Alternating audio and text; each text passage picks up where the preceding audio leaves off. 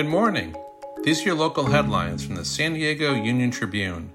I'm David Clary, and today is Monday, September 6th, Labor Day. Despite economic upheaval from the pandemic, chief executives of San Diego County's publicly traded companies had a good year in 2020, with cash and realized stock compensation racking up hefty percentage gains. The Union Tribune collected proxy data from 95 publicly traded companies, and we ranked 50 of them.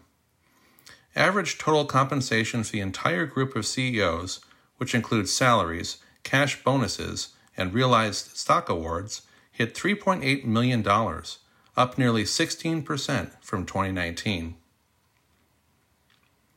Annual homeless counts consistently find that San Diego and San Francisco have some of the largest homeless populations in the nation. But the former mayors of those cities, Kevin Faulconer and Gavin Newsom, both say they are the best choice to solve the problem of homelessness in California. Both men have made a top campaign issue in the September 14th recall election.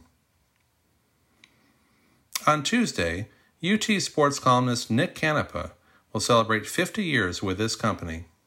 In a special column, Canepa reflects on his half century enlightening UT readers with his wisecracking sports commentary and reports. During his career, Canepa has covered nearly every major sporting event and interviewed everyone from Ted Williams to Bill Walton. To read these stories and more, go to san diego union tribune.com. And if you want to know more of the biggest stories of the day, check out Daily News Podcast, the San Diego News Fix. Thanks for listening.